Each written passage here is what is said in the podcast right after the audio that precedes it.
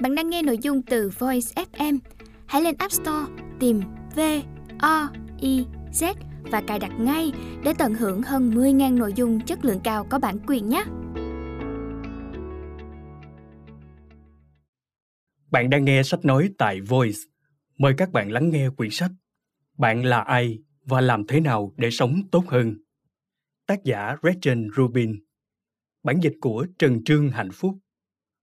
Công ty Cổ phần Văn hóa và Truyền thông Nhã Nam.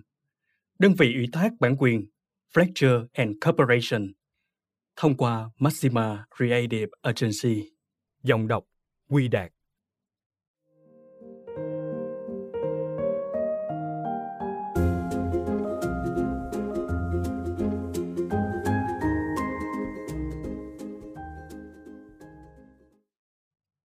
dự báo tuyệt vời nhất của sự trưởng thành và niềm hạnh phúc là khả năng tự nhận thức. Gretchen Rubin trao cho bạn những công cụ không chỉ để hiểu chính mình và người khác, mà còn là làm gì với những tri nhận đó. Sâu sắc, thực tế và cốt yếu. Bạn là ai và làm thế nào để sống tốt hơn sẽ giúp bạn vượt qua những trở ngại lớn nhất để đạt tới niềm hạnh phúc và thành công của mình. Sean Aker người nằm trong nhóm người ủng hộ. Tác giả Lợi thế của hạnh phúc và trước hạnh phúc. Những lời khen tặng dành cho bạn là ai và làm thế nào để sống tốt hơn.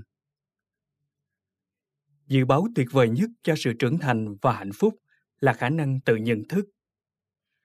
Rachel Rubin trao cho bạn những công cụ không chỉ để hiểu chính mình và người khác, mà còn để hiểu phải làm gì với những tri nhận đó sâu sắc, thực tế và cốt yếu. Bạn là ai và làm thế nào để sống tốt hơn sẽ giúp bạn vượt qua những trở ngại lớn nhất để đạt tới hạnh phúc và thành công của mình. Sean aker, người nằm trong nhóm người ủng hộ. Tác giả của cuốn lời thế của hạnh phúc và cuốn trước hạnh phúc.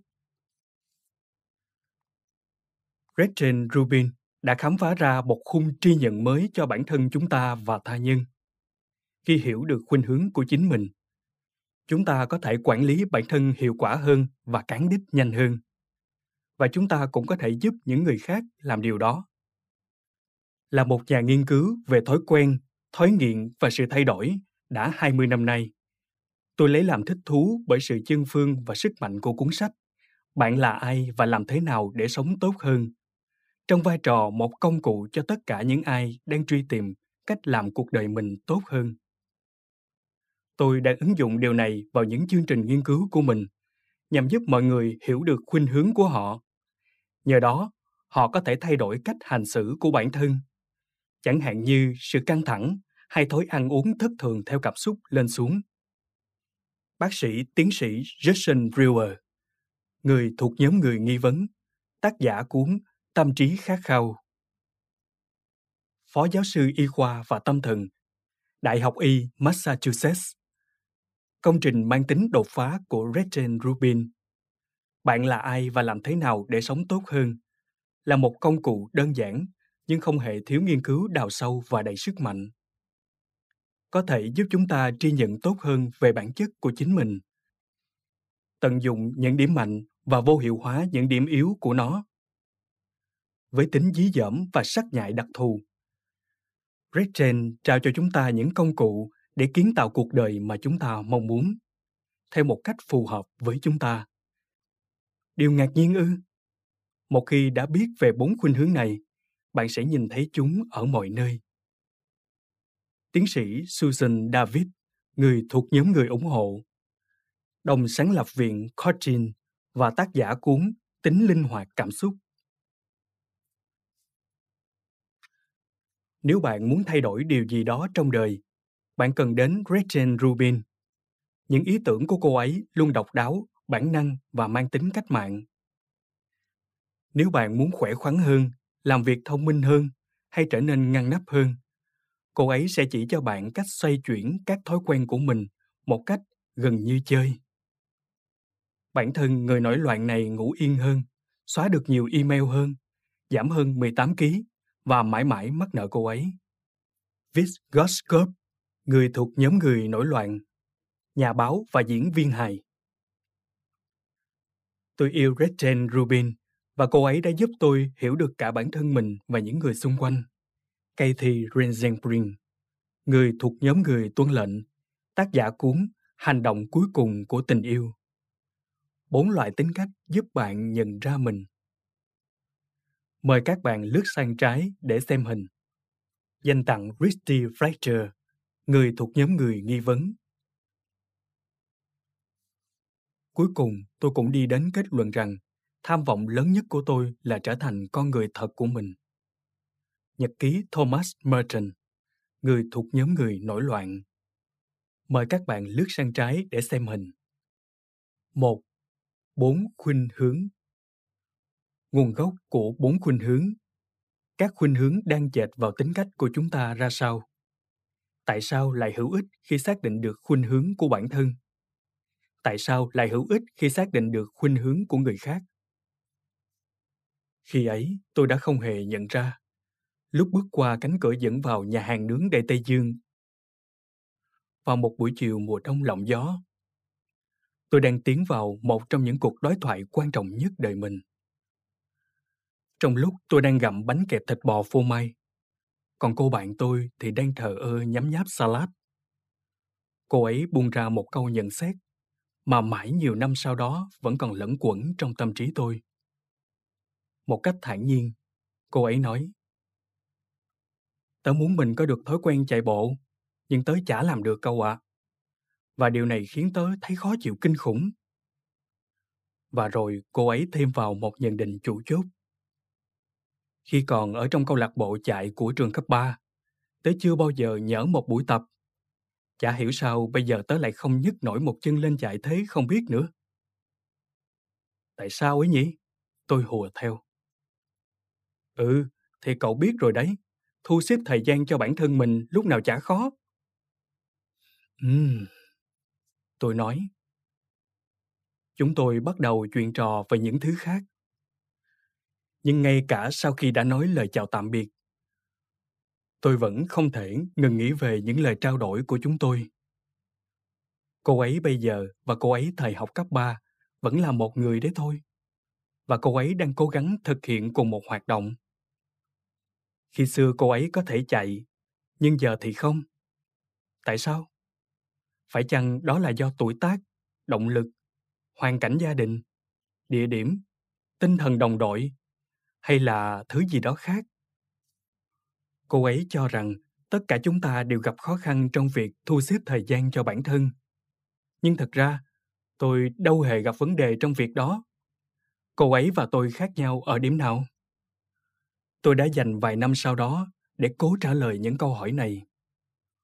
Nguồn gốc của bốn khuynh hướng Người ta nói có hai loại người trên thế giới. Những người chia thế giới thành hai loại người và những người không làm vậy. Chắc chắn tôi là loại người thứ nhất rồi. Mối quan tâm lớn nhất của tôi là bản chất con người. Và tôi liên tục tìm kiếm các khuôn mẫu nhận diện những gì chúng ta làm và lý do tại sao chúng ta làm thế. Tôi đã dành nhiều năm trời nghiên cứu về hạnh phúc và các thói quen. Và tôi đã hiểu rõ rằng không hề có câu trả lời thần kỳ phù hợp nào cho tất cả để xây dựng cuộc sống hạnh phúc hơn, lành mạnh hơn, năng suất hơn. Các chiến lược khác nhau phù hợp với những con người khác nhau. Trên thực tế, một chiến lược có hiệu quả cho người này lại có thể rất trái ngược với một chiến lược có tác dụng cho người kia một số người thuộc dạng con người buổi sáng một số khác lại là những con cú đêm một số sẽ sống tốt hơn khi kìm nén được trước những cám dỗ mạnh mẽ. Một số khác lại là khi chiều chuộng bản thân một cách điều độ. Một số người yêu sự mộc mạc, giản dị. Một số khác thăng hoa trong sự dạt dào. Và không chỉ thế đâu, khi suy ngẫm về nhận định của cô bạn tôi về thói quen chạy bộ của cô ấy, tôi cảm nhận thấy ẩn sâu đâu đó bên dưới những khác biệt giữa con người buổi sáng và cú đêm là một phân tách có tính nền tảng thứ định hình nên bản chất của mỗi người một thứ gì đó sâu sắc nhưng đồng thời cũng thật rõ ràng và hiển nhiên thứ mà mặc dù nói thế thôi chứ tôi vẫn chưa tài nào nắm bắt nổi Để tìm ra điều còn thiếu, tôi đặt ra nhiều câu hỏi cho các độc giả trên website của mình. Trong đó có những câu Bạn cảm thấy như thế nào về những quyết tâm đầu năm mới? Bạn có tuân thủ luật giao thông không? Sao có hay tại sao không? Bạn có nghĩ mình sẽ bao giờ đăng ký một lớp học chỉ để cho vui không? Khi các câu trả lời đổ dồn về, tôi nhận thấy những khuôn mẫu đặc thù xuyên suốt các câu trả lời khác nhau. Gần như kỳ quặc là như thể những nhóm người này đã nhất trí trả lời theo cùng một kịch bản. Chẳng hạn như, đối với câu hỏi về các quyết tâm đầu năm mới, một nhóm người đã đưa ra các câu trả lời gần như y hệt. Tôi sẽ giữ quyết tâm nếu như thấy nó hữu ích, nhưng tôi sẽ không bắt đầu vào ngày đầu năm mới đâu. Bởi ngày 1 tháng 1 chỉ là một ngày ngẫu hứng. Tất cả họ đều sử dụng từ đó. Ngẫu hứng. Tôi thấy thích thú trước sự lựa chọn từ ngữ đặc biệt này. Bởi tính ngẫu hứng của ngày 1 tháng 1 chưa bao giờ làm tôi bận tâm. Ấy thế mà, tất cả những người này đều đưa ra cùng một câu trả lời giống nhau. Ở họ có điểm gì chung? Và nhiều người trả lời, tôi không còn đưa ra các quyết tâm đầu năm mới nữa, bởi tôi sẽ chẳng bao giờ giữ được chúng đâu. Tôi chẳng bao giờ thu xếp được thời gian cho bản thân. Một nhóm khác nói, tôi chưa bao giờ đưa ra các quyết tâm như vậy bởi tôi không muốn tự trói buộc. Ở đây có một dạng thức có ý nghĩa nào đó. Tôi biết thế, nhưng vẫn còn mơ hồ về nó. Thế rồi cuối cùng, sau nhiều tháng suy tư, tôi đã có khoảnh khắc Eureka. Lúc đang ngồi ở bàn làm việc trong văn phòng tại nhà, tôi vô tình liếc nhìn vào tờ danh sách những việc cần làm được viết tay một cách lộn xộn, rối rắm của mình và chợt ngã ngửa. Câu hỏi đơn giản có tính chất quyết định là bạn phản ứng thế nào trước các kỳ vọng? Tôi đã tìm thấy nó tôi đã khám phá ra chiếc chìa khóa mở cửa vào thế giới bí mật ấy. Độ phấn khích mà tôi cảm thấy lúc đó chắc hẳn cũng phải tương đương với cảm giác của Archimedes khi ông ấy nhảy ra khỏi bồn tắm. Chú thích Khi ông khám phá ra định luật Archimedes, tất cả chú thích trong sách đều là của dịch giả và biên tập viên. Hết chú thích. Tôi vẫn ngồi im bất động, nhưng đầu óc tôi thì lại đang phi nước kiệu với các ý nghĩ về kỳ vọng vào thời khắc đó, tôi chợt hiểu ra rằng tất cả chúng ta đều phải đối mặt với hai loại kỳ vọng. Kỳ vọng ngoại tại, những kỳ vọng người khác áp đặt lên chúng ta, chẳng hạn như hoàn thành công việc đúng thời hạn. Kỳ vọng nội tại, những kỳ vọng chúng ta tự áp đặt lên chính mình, chẳng hạn như hoàn thành các quyết tâm đầu năm mới. Và đây là phát hiện chủ chốt của tôi tùy thuộc vào phản ứng của một người trước các kỳ vọng nội tại và ngoại tại. Người ấy sẽ rơi vào một trong bốn tiếp riêng biệt sau. Người ủng hộ sẵn sàng đáp ứng cả các kỳ vọng ngoại tại và nội tại. Người nghi vấn chất vấn mọi kỳ vọng, họ sẽ đáp ứng một kỳ vọng chỉ khi nào họ tin rằng nó là thỏa đáng và bởi vậy trên thực tế họ chỉ đáp ứng những kỳ vọng nội tại mà thôi. Người tuân lệnh. Sẵn lòng đáp ứng các kỳ vọng ngoại tại, nhưng lại phải vật lộn khi phải đáp ứng các kỳ vọng nội tại. Người nổi loạn. Phản kháng mọi kỳ vọng, nội tại lẫn ngoại tại. Chỉ đơn giản vậy thôi đấy. Chỉ với một câu hỏi độc nhất, thẳng thắn như vậy thôi toàn thể loài người có thể tự xếp mình vào một trong bốn tiếp trên Bây giờ tôi đã hiểu tại sao cô bạn tôi lại gặp vấn đề với việc hình thành thói quen chạy bộ. Cô ấy là một người tuân lệnh.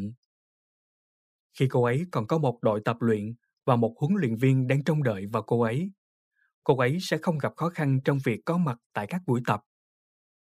Khi cô ấy đối diện với những kỳ vọng của chính mình, cô ấy lại gặp vấn đề. Tôi đã hiểu được những lời bình luận lặp đi lặp lại về các quyết tâm đầu năm mới kia và tôi còn hiểu được nhiều, nhiều điều hơn thế nữa. Mô hình bốn khuynh hướng làm sáng tỏ những khuôn mẫu hành xử kỳ lạ mà tôi đã nhận thấy. Và tôi đã có thể lý giải được điều mà tất cả mọi người khác đều nhìn thấy, nhưng không một ai để tâm đến.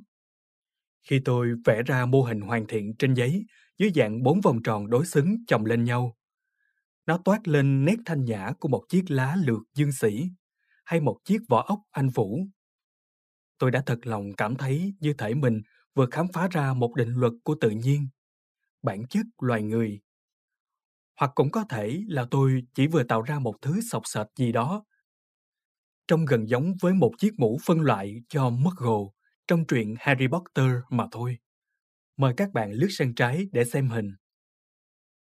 Khi đã xác định được mô hình, tôi tiếp tục đào sâu hơn những tri nhận của mình.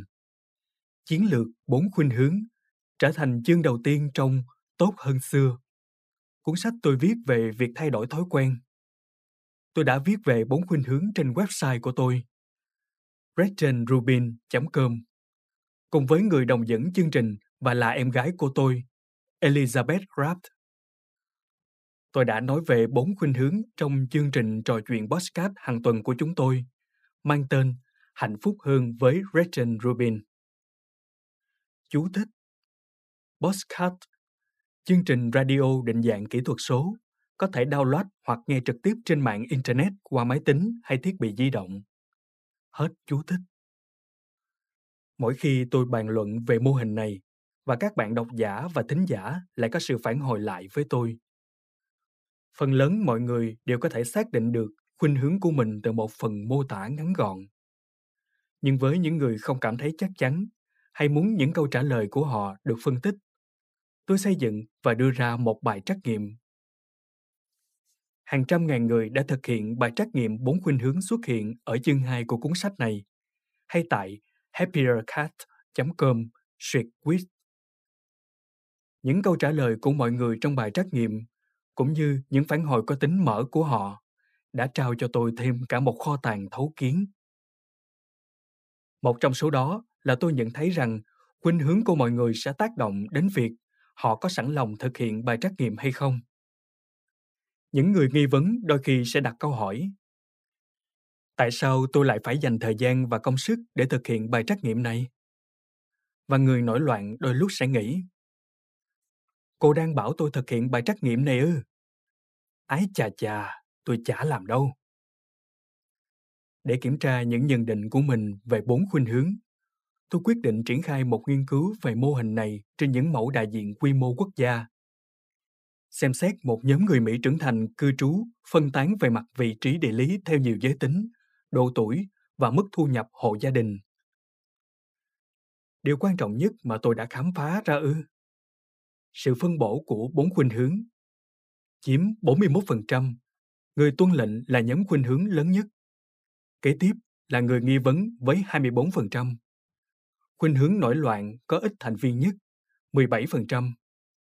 Tôi ngạc nhiên là cuộc điều tra lại cho ra con số cao đến vậy cho khuynh hướng này. Còn khuynh hướng của chính tôi, người ủng hộ chỉ nhỉnh hơn một chút, ở mức 19%. Nghiên cứu cũng đã khẳng định nhiều quan sát của tôi về bốn khuynh hướng. Chẳng hạn như khi cân nhắc các quyết tâm vào đầu năm mới, người ủng hộ có nhiều khả năng đưa ra chúng nhất. Người nổi loạn ghét chúng. Người nghi vấn đưa ra các quyết định khi dường như thời điểm đã đến thay vì chờ đợi một ngày ngẫu hứng. Và thường thì, những người tuân lệnh hoàn toàn từ bỏ việc đưa ra các quyết định đầu năm mới, bởi trong quá khứ họ đã khổ sở vì chúng rồi. Khi trao chuốt thêm cho mô hình này, tôi thậm chí còn gắn thêm cả màu sắc cho mỗi khuynh hướng nữa. Bằng cách dùng mô hình cột đèn tín hiệu giao thông. Vàng tượng trưng cho người nghi vấn, bởi cũng giống như tín hiệu cảnh báo chúng ta, đợi đã trước khi quyết định có nên đi tiếp hay không. Người nghi vấn lúc nào cũng hỏi, mà đợi đã, tại sao chứ? Trước khi đáp ứng một kỳ vọng. Xanh lá tượng trưng cho người tuân lệnh, những người sẵn sàng tiến tới. Đỏ, tượng trưng cho người nổi loạn, những người có nhiều khả năng dừng lại hoặc nói không nhất. Bởi không có màu thứ tư trong đèn tín hiệu giao thông, tôi chọn xanh dương làm màu đại diện cho người ủng hộ. Mà như vậy cũng có vẻ phù hợp. Càng nghiên cứu sâu về các khuynh hướng, tôi càng nhận thấy những ảnh hưởng sâu sắc của chúng. Khi xem xét bốn khuynh hướng, chúng ta có thể hiểu rõ bản thân mình hơn. Sự tự nhận thức này đóng vai trò chủ chốt bởi chúng ta chỉ có thể xây dựng một đời sống hạnh phúc trên nền tảng của chính bản chất, mối quan tâm và các giá trị của mình. Và cũng quan trọng không kém, khi xem xét bốn khuynh hướng, chúng ta có thể hiểu hơn về những người khác. Chúng ta có thể sống và làm việc một cách hiệu quả hơn với những người khác khi xác định được khuynh hướng của họ. Trong vai trò đồng nghiệp và sếp, giáo viên và huấn luyện viên, vợ và chồng, cha mẹ và con cái, người cung cấp dịch vụ chăm sóc sức khỏe và bệnh nhân. Hiểu được bốn khuynh hướng trao cho ta sự hiểu biết phong phú hơn về thế giới. Các khuynh hướng đang xen với tính cách của chúng ta ra sao? Các khuynh hướng của chúng ta được lập trình sẵn. Chúng không phải là kết quả của thứ tự sinh ra trong gia đình, nuôi dạy của bố mẹ, sự dưỡng dục về tôn giáo hay giới tính Chúng không gắn liền với tính hướng nội hay hướng ngoại. Chúng không thay đổi tùy thuộc vào việc chúng ta đang ở nhà, ở nơi làm việc hay ở với bạn bè. Và chúng không thay đổi khi chúng ta già đi. Chúng ta mang theo các khuynh hướng bên mình khi bước vào thế giới này. Phần lớn mọi người đều thật sự khớp một cách vừa vặn, ở một mức độ khiến tôi kinh ngạc. Với một trong bốn khuynh hướng này, mặc dù đôi khi có thể khó xác định được khuynh hướng của một đứa trẻ. Tôi vẫn chưa tìm ra được khuynh hướng của một trong số những cô con gái của mình. Nhưng đến giai đoạn trưởng thành, chúng ta đã đúc khuôn rõ ràng vào một khuynh hướng cụ thể. Khuynh hướng sẽ định hình nhận thức và lối hành xử của chúng ta theo những cách rất cơ bản. Trừ phi chúng ta trải qua một vài biến cố tái định hình tính cách, chẳng hạn như trải nghiệm cận tử một trận ốm thập tử nhất sinh hoặc một đợt nghiện ngập. Khuynh hướng của chúng ta không thay đổi. Tuy nhiên, tùy vào tình hình lịch sử và hoàn cảnh, mà khuynh hướng của chúng ta có thể hữu ích, ít hay nhiều hơn cho thành công của chúng ta trên đường đời. Ở Bắc Triều Tiên, những câu hỏi của một người nghi vấn có thể sẽ khiến anh ta bị tống giam. Trong khi ở thung lũng Silicon, thì anh ta có thể lại được thăng chức Ngoài ra, cũng có vô số dạng cá tính, ngay cả ở những người cùng một khuynh hướng. Bất luận là khuynh hướng nào, một vài người sẽ ít hoặc nhiều sâu sắc, hay tham vọng, trí tuệ, kiểm soát, lôi cuốn, tử tế, lo âu, năng nổ hay có máu phiêu lưu mạo hiểm hơn những người khác. Những phẩm chất này sẽ ảnh hưởng sâu sắc đến cách họ biểu đạt các khuynh hướng của bản thân một người nổi loạn nhiều tham vọng, mong muốn trở thành một lãnh đạo doanh nghiệp được trọng vọng, sẽ hành xử khác với người nổi loạn, không mấy quan tâm đến việc có được một sự nghiệp lẫy lừng. Người ta thường lý luận rằng họ là một hỗn hợp các khuynh hướng. Họ nói với tôi rằng tôi là một người tuân lệnh và người ủng hộ, hoặc rằng khuynh hướng của tôi thay đổi tùy thuộc vào việc tôi đang ở đâu hay ở cùng với ai. Điều này nghe chừng hợp lý, nhưng tôi phải nói rằng khi tôi đặt ra cho họ thêm một vài câu hỏi, họ sẽ dễ dàng rơi ngay vào trong một khuynh hướng duy nhất, gần như không có ngoại lệ. Như tôi sẽ bàn luận trong phần các biến số bên trong khuynh hướng. Chắc chắn là mọi người thường ngã theo chiều hướng của một khuynh hướng chồng lớn lên khuynh hướng của mình. Tuy nhiên, họ vẫn bắt rễ rất sâu vào một khuynh hướng cốt lõi. Và dĩ nhiên, cũng đúng thật là cho dù khuynh hướng cơ bản của chúng ta là gì một phần nhỏ trong mỗi người chúng ta đều là người ủng hộ người nghi vấn người tuân lệnh và người nổi loạn. Tất cả chúng ta đều đáp ứng một kỳ vọng khi chúng ta không muốn phải gánh chịu những hậu quả đến từ việc lơ là chúng. Người nổi loạn sẽ thắt dây an toàn sau vài lần bị phạt nặng tất cả chúng ta có lẽ đều từng hỏi, tại sao chúng ta lại nên đáp ứng một kỳ vọng? Hay tại sao chúng ta lại cáo bẩn vì tính kém hiệu quả? Hay tại sao chúng ta lại từ chối, không chịu làm một điều gì đó có vẻ ngẫu hứng? Tất cả chúng ta đều đáp ứng một vài kỳ vọng, bởi chúng ta là quan trọng đối với một ai đó khác. Kể cả một người ủng hộ quyết liệt nhất cũng sẽ hy sinh cuộc họp vào sáng thứ hai hàng tuần nếu con của cô ấy đang hồi phục sau một ca phẫu thuật Và dù khuynh hướng của chúng ta là gì, chúng ta đều có cùng một nguyện vọng về quyền tự chủ. Chúng ta muốn được hỏi ý kiến hơn là bị ra lệnh phải làm điều gì. Và nếu cảm giác về việc bị người khác kiểm soát trở nên quá mạnh mẽ, nó có thể kích hoạt tính điện kháng. Một sự phản kháng trước một điều gì đó có mùi đe dọa quyền tự do hoặc khả năng lựa chọn của chúng ta.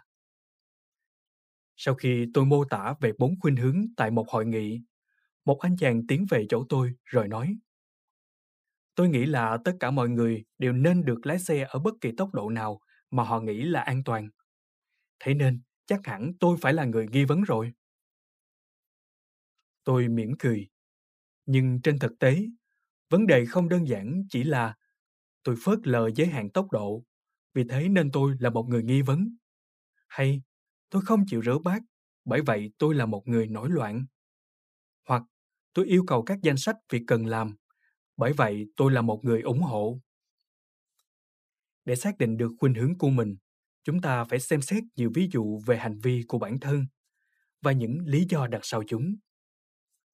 Chẳng hạn như, cả người nghi vấn lẫn người nổi loạn đều có thể chối bỏ một kỳ vọng.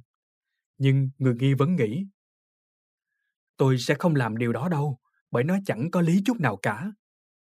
Trong khi người nổi loạn nghĩ, tôi sẽ không làm điều đó đâu, bởi anh không thể bảo tôi làm điều này, điều nọ được.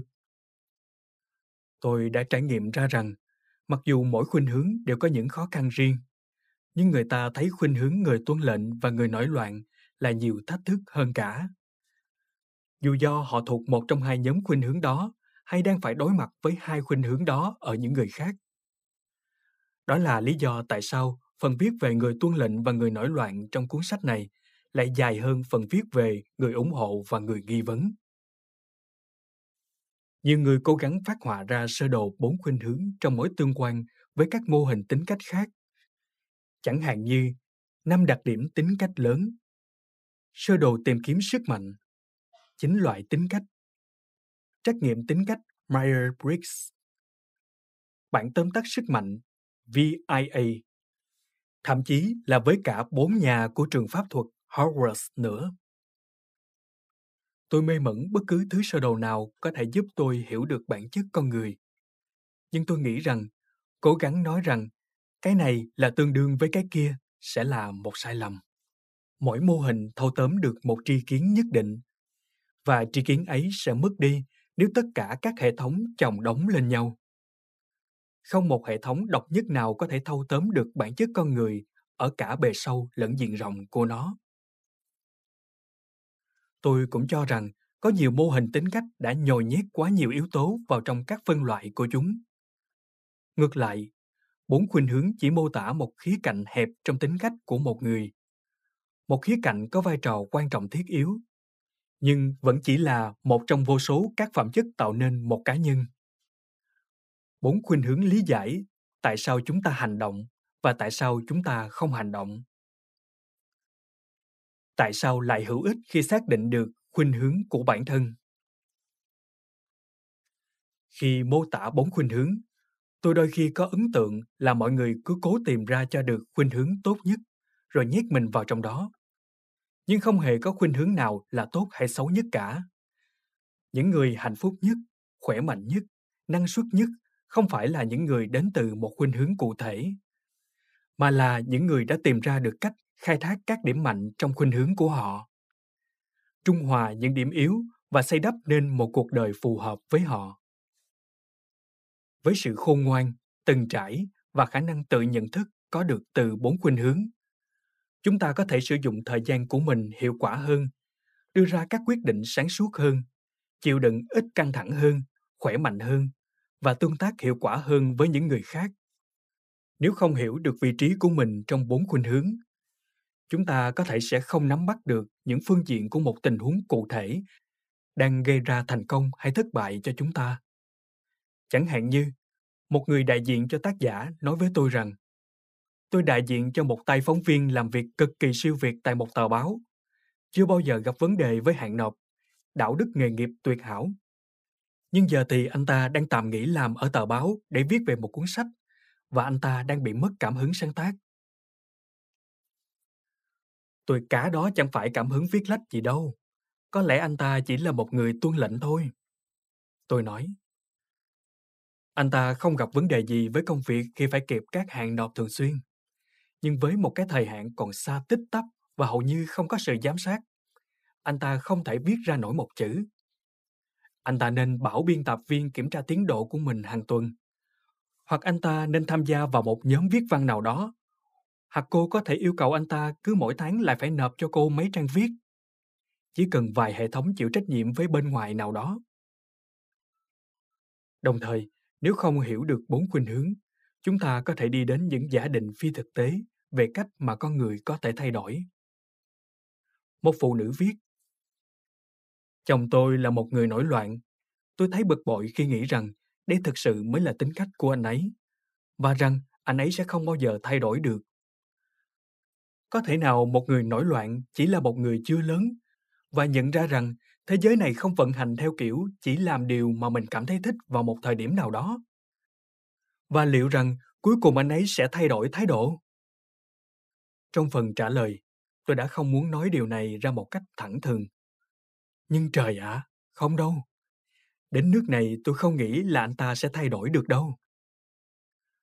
Mọi người vẫn thường hỏi tôi, có nên để khuynh hướng của một người quyết định lựa chọn nghề nghiệp của người ấy mỗi khuynh hướng đều có thể tìm thấy sự phù hợp với hầu hết mọi công việc nhưng cũng thật thú vị khi ta suy nghĩ về cách mà nghề nghiệp và khuynh hướng có thể tương tác với nhau. Chẳng hạn, tôi biết một chuyên gia huấn luyện chó là người ủng hộ, và anh ấy đã đưa tinh thần của một người ủng hộ vào trong công việc của mình. Nhưng tôi vẫn có thể hình dung ra được cách những người nghi vấn, tuân lệnh và nổi loạn làm công việc này. Cho dù thuộc khuynh hướng nào, thì mỗi người đều có thể theo đuổi bất kỳ ngành nghề nào nhưng điều đó không có nghĩa là họ nên làm thế. Bốn khuynh hướng có thể giúp chúng ta xác định được tại sao chúng ta có thể tận hưởng những loại công việc nào đó nhiều hơn hay ít hơn. Một bạn đọc viết, giờ tôi đã hiểu được tại sao tôi ghét công việc của mình rồi. Tôi 100% là người nghi vấn, đồng thời là một nhân viên kế toán thuế. Tôi không quan tâm đến việc theo sát các chi tiết của một thứ mà chung quy lại chỉ là một bộ quy tắc đồ sộ ngẫu hứng và chẳng có nghĩa lý gì và điều này là một rào cản lớn cho thành công và hạnh phúc trong công việc của tôi biết được khuynh hướng của chính mình có thể cho phép chúng ta độ lượng hơn với chính mình khi bộc lộ bản thân bởi chúng ta nhận ra rằng, ơ này, tôi là dạng người này đấy và không có gì bất ổn với tôi cả. Tôi có thể tận dụng nó hết mức. Như một người ủng hộ viết. Bố mẹ tôi lúc nào cũng bảo tôi hãy thả lỏng ra một chút. Ông chồng quá cố của tôi lúc nào cũng bảo tôi hãy thả lỏng ra một chút. Giờ thì đến phiên con gái tôi lại bảo tôi hãy thả lỏng ra một chút. Nhưng giờ thì tôi biết rằng mình sẽ thấy hạnh phúc hơn khi tuân thủ theo những quy tắc đã từng đặt ra cho bản thân một người nổi loạn lý giải nhận ra mình là một người nổi loạn đã hé lộ cho tôi thấy được tại sao bao nhiêu năm trị liệu lại thất bại. Chúng tôi đã phân tích tính thiếu kỷ luật của tôi, đã thử rồi loại bỏ các kỹ thuật phản tác dụng. Chịu trách nhiệm ngoại tại ư? Đó không phải chỉ là vì một vài kỹ thuật không có tác dụng đối với những người nổi loạn, mà là vì người ta luôn nói với chúng tôi, và chúng tôi thường tin rằng ẩn sâu trong chúng tôi có điều gì đó không ổn. Một người mà đáng ra đã phải là một kẻ trưởng thành đủ lông đủ cánh, thành công rực rỡ và làm việc với tần suất cao, mà giờ đây vẫn còn phải đang chật vật để trả các hóa đơn, hoàn tất các dự án và chu toàn với... Chà chà, bất kỳ việc gì. Những người phải vất vả lắm mới đáp ứng được sự trông đợi của những kẻ khác, hay thậm chí là của chính mình điều đó không chỉ đơn thuần là sự bất thường trong thế giới ngày nay nó nghe như hoàn toàn là vấn đề bệnh lý. Nhưng mô hình của cô đã khiến cho chúng tôi thấy vững tâm rằng không phải như thế. Nó đã trao cho tôi quyền được tập trung vào những thứ có hiệu quả với mình, thay vì chỉ chú trọng vào việc có điều gì không ổn trong tôi. Một người tuân lệnh viết. Là một người viết kịch bản chương trình truyền hình. Tôi đã khổ sở vật vã vì không thể chịu đựng được bất kỳ một kiểu loại thời hạn nào trong đời sống cá nhân. Ấy thế, nhưng tôi vẫn luôn là một nhân viên tận tụy, lúc nào cũng nộp bản thảo đúng thời hạn cho sếp. Mọi người đã trao cho cái khuynh hướng này của tôi nhiều cái tên. Lười biếng, vô trách nhiệm, trẻ con trong bộ quần áo người lớn và nhiều tên gọi khác nữa. Mà nếu tôi kể ra ở đây thì chắc chắn lá thư này sẽ không qua được bộ lọc thư rác. Khi trao cho tôi một tên gọi mới, người tuân lệnh, cô đã trao cho tôi một con đường để chấp nhận bản thân. Tôi đã có thể đặt cảm giác căm ghét bản thân sang một bên và tập trung vào việc nghĩ ra những cách thức thông minh hơn để mình bắt tay vào làm việc gì đó. Điều này đã giúp tôi làm được nhiều việc hơn hẳn, nhưng mà quan trọng hơn cả là nó khiến tôi thấy mình hạnh phúc hơn. Khi nhận ra khuynh hướng của bản thân, chúng ta có thể xoay chuyển tình hình, nâng cao cơ hội thành công. Trên thực tế, việc thay đổi bản chất của chính mình là điều bất khả. Nhưng việc thay đổi hoàn cảnh của mình theo cách thức sao cho phù hợp với khuynh hướng của bản thân là điều khá dễ dàng. Cho dù là bằng cách cố gắng để có được sự sáng tỏ, lý lẽ biện minh, trách nhiệm hay là quyền tự do. Sự thấu hiểu về khuynh hướng của bản thân cho phép chúng ta kiến tạo những tình huống mà trong đó chúng ta có thể thăng hoa. Tại sao lại hữu ích khi xác định được khuynh hướng của người khác? Mặt khác, khi hiểu được khuynh hướng của người khác, chúng ta sẽ khoan dung với họ hơn. Trước nhất, chúng ta hiểu được rằng lối hành xử của một người nào đó không nhắm đến riêng cá nhân chúng ta. Rằng một người nghi vấn đặt câu hỏi không phải để hạ thấp sếp, hay thách thức thẩm quyền của một giáo sư. Người nghi vấn lúc nào chả có câu hỏi. Một bạn đọc viết, Tôi đã sống với một người nổi loạn 7 năm rồi. Thật dễ chịu khi biết rằng cách sống của anh ấy đối với anh ấy cũng tự nhiên như việc là một người tuân lệnh đối với tôi. Biết được khuynh hướng của người khác cũng giúp việc thuyết phục họ, động viên họ và tránh xung đột với họ trở nên dễ dàng hơn rất nhiều. Nếu không cân nhắc đến khuynh hướng của một người, lời nói của chúng ta có thể sẽ trở thành vô hiệu, thậm chí còn phản tác dụng nữa. Thực tế là, nếu muốn giao tiếp, chúng ta phải nói một thứ ngôn ngữ đúng, không phải là thông điệp hiệu quả nhất đối với chúng ta, mà là thông điệp sẽ thuyết phục người nghe. Khi cân nhắc cả bốn khuynh hướng, chúng ta có thể sửa đổi các lý lẽ của mình sao cho chúng mời gọi được các tiêu chuẩn về giá trị khác nhau. Trái lại, khi phớt lờ các khuynh hướng, chúng ta sẽ hạ thấp cơ hội thành công của mình. Người ủng hộ càng thuyết giáo người nổi loạn, thì người nổi loạn sẽ chỉ càng muốn chống đối. Người nghi vấn có thể đưa ra cho người tuân lệnh một số lý do hợp lẽ để thực hiện một hành động. Nhưng những lý lẽ logic ấy chẳng có nghĩa lý gì với người tuân lệnh. Trách nhiệm với bên ngoài mới là chìa khóa đối với họ. Một độc giả đã gửi cho tôi một bản liệt kê thú vị, những câu chuyện đùa về cái bóng đèn thâu tóm được những khác biệt giữa các khuynh hướng như sau. Làm cách nào để một người ủng hộ thay bóng đèn? Giải đáp, anh ta đã thay nó rồi. Làm cách nào để một người nghi vấn thay bóng đèn? Giải đáp, nhưng mà tại sao chúng ta lại cần cái bóng đèn đó? Làm thế nào để một người tuân lệnh thay bóng đèn? Giải đáp, yêu cầu anh ta thay nó. Làm thế nào để một người nổi loạn thay bóng đèn? Giải đáp, bạn tự làm đi thôi. Một nhà dinh dưỡng thuộc tiếp người nghi vấn từng nói với tôi. Mục tiêu của tôi là cải thiện cách thức ăn uống của mọi người ở đất nước này. Tôi đang viết một cuốn sách để lý giải các hệ thống kinh tế và văn hóa, định hình cách con người ăn uống như thế nào. Cô ấy tin tưởng tuyệt đối rằng nếu cuốn sách của cô ấy trình bày các lập luận đủ logic, thì mọi người ở khắp mọi ngõ ngách của đất nước này sẽ thay đổi thói quen ăn uống của họ. Đúng thật là người nghi vấn mà. Nhưng để giao tiếp một cách hiệu quả, chúng ta phải chạm đến được người khác thông qua khuynh hướng của họ, chứ không phải của chúng ta.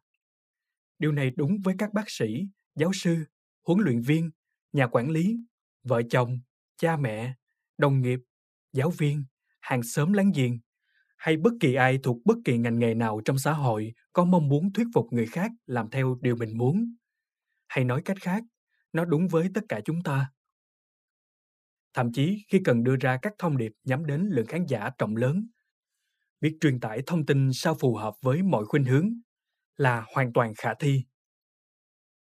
Vào một buổi chiều đến nói chuyện về bốn khuynh hướng tại một hội thảo doanh nghiệp, tôi đã nghe được một minh họa để sáng tạo cho những điều mình vừa nói. Trước khi giới thiệu tôi, người đứng đầu nhóm đã giải thích khá dông dài về tầm quan trọng của việc các thành viên tham dự phải có mặt đúng giờ, đúng địa điểm trong các hoạt động hội nghị suốt những ngày còn lại trong tuần. Sau khi nói chuyện xong, tôi thật phấn khởi khi nghe anh ta nhắm những lời nhắc nhở của mình vào cả bốn khuynh hướng. Anh ta nói, Đối với các bạn người ủng hộ, xin cảm ơn trước vì đã hợp tác với lời yêu cầu về việc đúng giờ của tôi.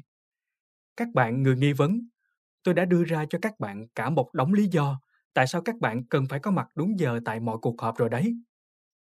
Các bạn người tuân lệnh, tôi đang theo dõi các bạn đấy nhé. Và tôi tin tưởng rằng các bạn sẽ đúng giờ. Còn các bạn người nổi loạn thân mến, thôi ta để chuyện về sau phân xử vậy nhé. Trúng phốc. Ngay cả ngôn ngữ mà chúng ta lựa chọn cũng sẽ cộng hưởng theo những cách khác nhau đối với mỗi khuynh hướng. Một đứa trẻ, người nổi loạn có thể sẽ phản hồi tốt hơn nếu được hỏi. Còn con muốn chơi đàn dương cầm bây giờ không? Trong khi đó, một đứa trẻ người ủng hộ sẽ vui vẻ khi được nhắc nhở. Đến giờ tập đàn dương cầm rồi con. Chỉ riêng trong lĩnh vực sức khỏe, việc không nghe theo lời dặn dò của bác sĩ đã khiến nhiều người phải trả những cái giá đắt. Chế độ ăn nghèo nàn, việc hút thuốc, lười vận động, lạm dụng rượu bia và thuốc dùng theo chỉ định. Tất cả những hành vi này đều nằm trong khả năng kiểm soát có ý thức của chúng ta. Nằm trong số các nguyên nhân hàng đầu gây ra bệnh tật và tử vong tại Hoa Kỳ. Khi cân nhắc đến khuynh hướng của người khác, chúng ta dễ thành công hơn trong việc thuyết phục họ cắt giảm lượng đường trong chế độ ăn. Đi bộ 20 phút mỗi ngày, thực hiện các bài tập hồi phục, bỏ nhậu nhẹt rượu chè hay uống thuốc. Nhưng cần nhớ rằng, mô hình bốn khuynh hướng là để hỗ trợ chúng ta hiểu bản thân một cách sâu sắc hơn, chứ không phải để hạn chế cảm thức của chúng ta về việc định danh hay năng lực của mình. Một số người nói rằng, khi định nghĩa bản thân, tức là bạn đang tự giới hạn mình. Tôi nghĩ các hệ thống định nghĩa bản thân là rất hữu ích bởi chúng đóng vai trò như một điểm khởi đầu trong sự tự nhận thức. Mô hình bốn khuynh hướng không được xây dựng để trở thành một chiếc hộp khuôn định sự phát triển của chúng ta hay một cái nhãn mát quyết định mọi thứ về chúng ta, mà là một ánh đèn có thể chiếu rọi vào những phương diện còn ẩn khuất trong bản chất của chúng ta. Khi hiểu được bản thân và cách mà khuynh hướng của chúng ta định hình quan điểm của chúng ta về thế giới, chúng ta có thể thích nghi với hoàn cảnh theo cách phù hợp hơn với bản chất của riêng mình. Và khi hiểu được cách mà khuynh hướng của những người khác định hình thế giới quan của họ chúng ta có thể tương tác được với họ một cách hữu hiệu hơn nắm được bốn khuynh hướng chúng ta có thể thấy rằng một sự thay đổi tinh tế về từ ngữ hay một cuộc đối thoại chống vánh hay một thay đổi nhỏ trong quy trình có thể là đủ để thay đổi toàn bộ đường hướng hành động của một người rồi và điều đó là quan trọng. Nếu người bệnh nhân này chịu uống thuốc huyết áp đều đặn, anh ta sẽ sống lâu hơn. Nếu cô sinh viên kia hoàn thành các bài tập mà giáo sư của cô ấy giao, cô ấy sẽ không trượt lớp đó. Nếu người chồng này và vợ của anh ta có thể trò chuyện với nhau một cách điềm tĩnh, cuộc hôn nhân của họ sẽ kéo dài. Và nếu tôi ngừng gửi email công việc vào cuối tuần, tôi sẽ không còn khiến cho những người làm việc cùng mình bực bội một trong những thách thức lớn mỗi ngày trong cuộc đời này là làm thế nào để khiến mọi người trong đó có cả tôi làm điều mà tôi muốn bốn khuynh hướng sẽ giúp cho bạn thực hiện nhiệm vụ này dễ hơn rất rất nhiều. Hai xác định khuynh hướng của bạn. Thực hiện bài trắc nghiệm bốn khuynh hướng. Trong tất cả các nhiệm vụ đặt ra trước mắt một người trong cuộc đời, việc giáo dục và giữ gìn nhân cách của anh ta là quan trọng nhất. Và điều cần thiết là anh ta nên có một cuộc khảo sát điềm tĩnh và kỹ lưỡng về các khuynh hướng của chính mình. Không bị mờ mắt bởi sự tự lừa dối che đậy những lỗi lầm và phóng đại các thành tựu. hay bởi tính bi quan thiếu xác đoán chối bỏ việc thừa nhận các năng lực của anh ta? Anh ta phải tránh xa thuyết định mệnh, là thứ sẽ thuyết phục anh ta rằng anh ta không có chút quyền lực nào trước bản chất của chính mình. Đồng thời, anh ta cũng phải nhận thức được một cách rõ ràng rằng quyền lực này không phải là không có giới hạn. William Edwards Harpo Lecky Bản đồ cuộc đời Để xác định khuynh hướng của mình, bạn hãy thực hiện bài trắc nghiệm dưới đây hoặc truy cập trang web happiercat.com quiz. Khi thực hiện bài trắc nghiệm, hãy lựa chọn câu trả lời nào nhìn chung là có vẻ đúng nhất đối với bạn. Đừng tìm kiếm ngoại lệ cho các quy tắc, hãy chỉ tập trung vào một lĩnh vực cụ thể trong cuộc đời của bạn.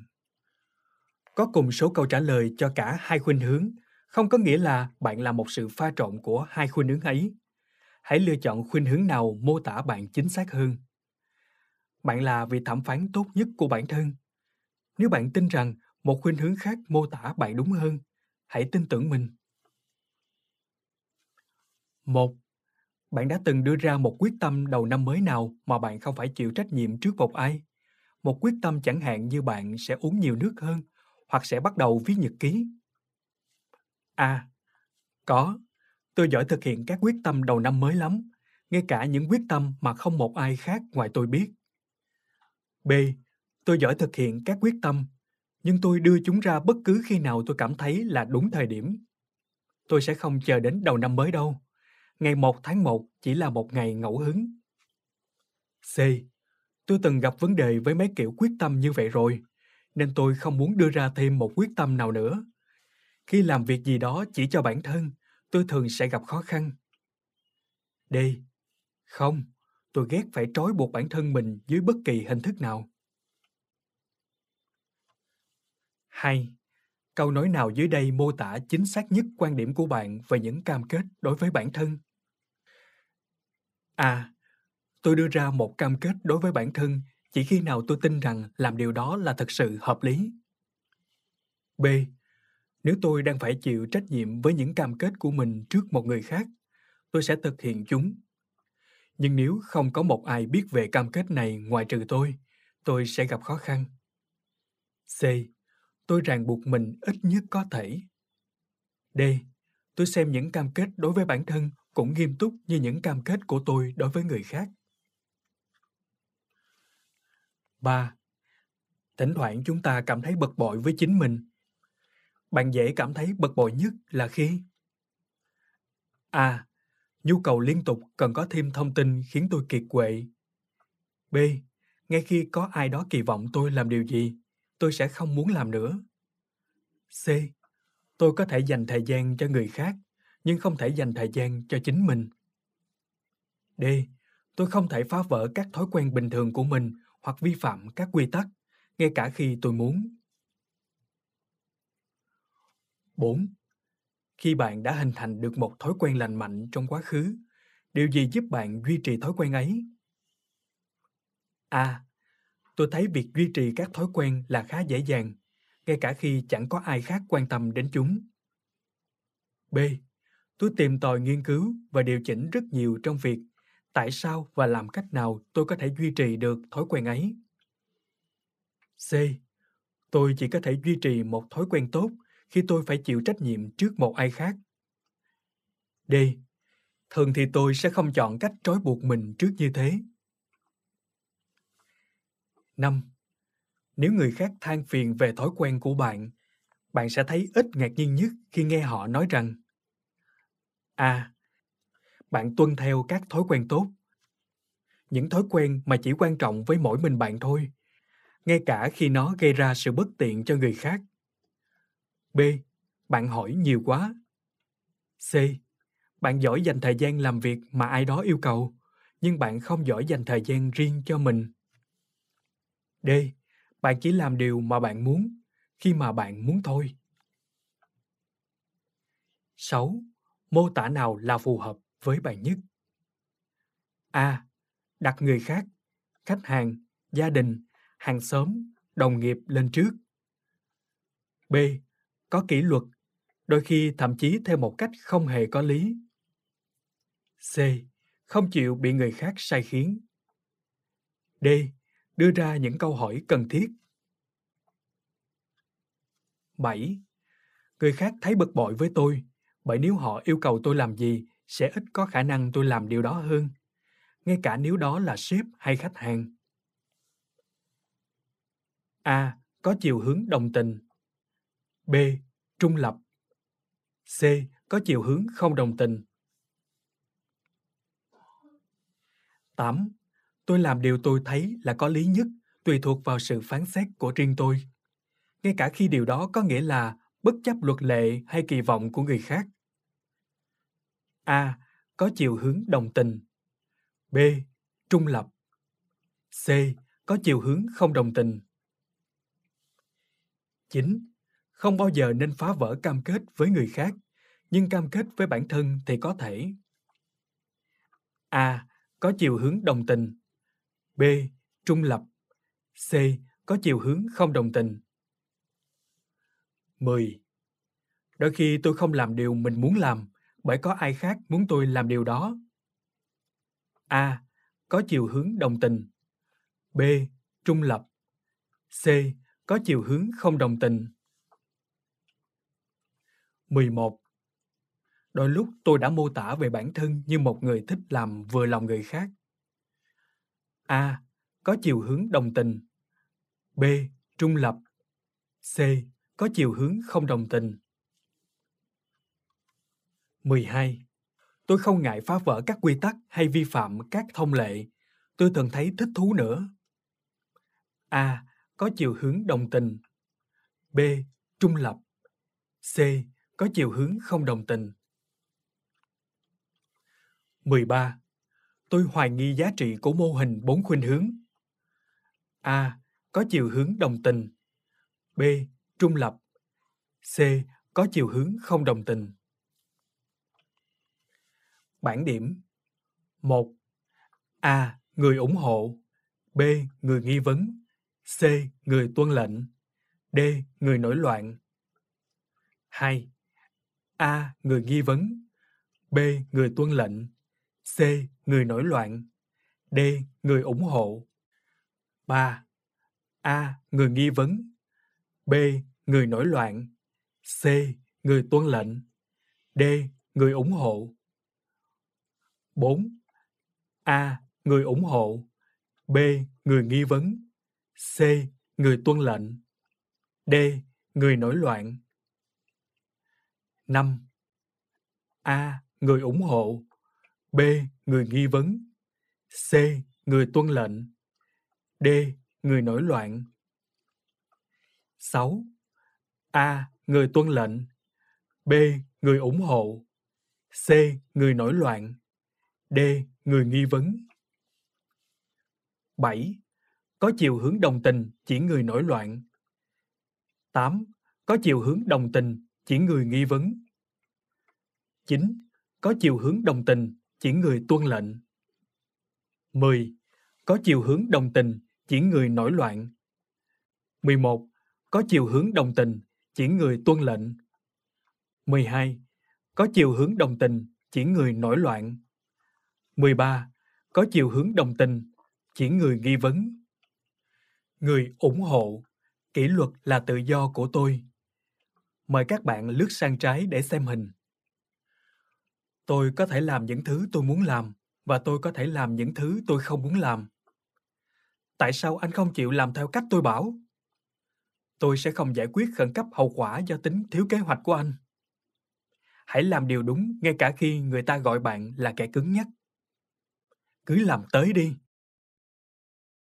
hết bạn là ai và làm thế nào để sống tốt hơn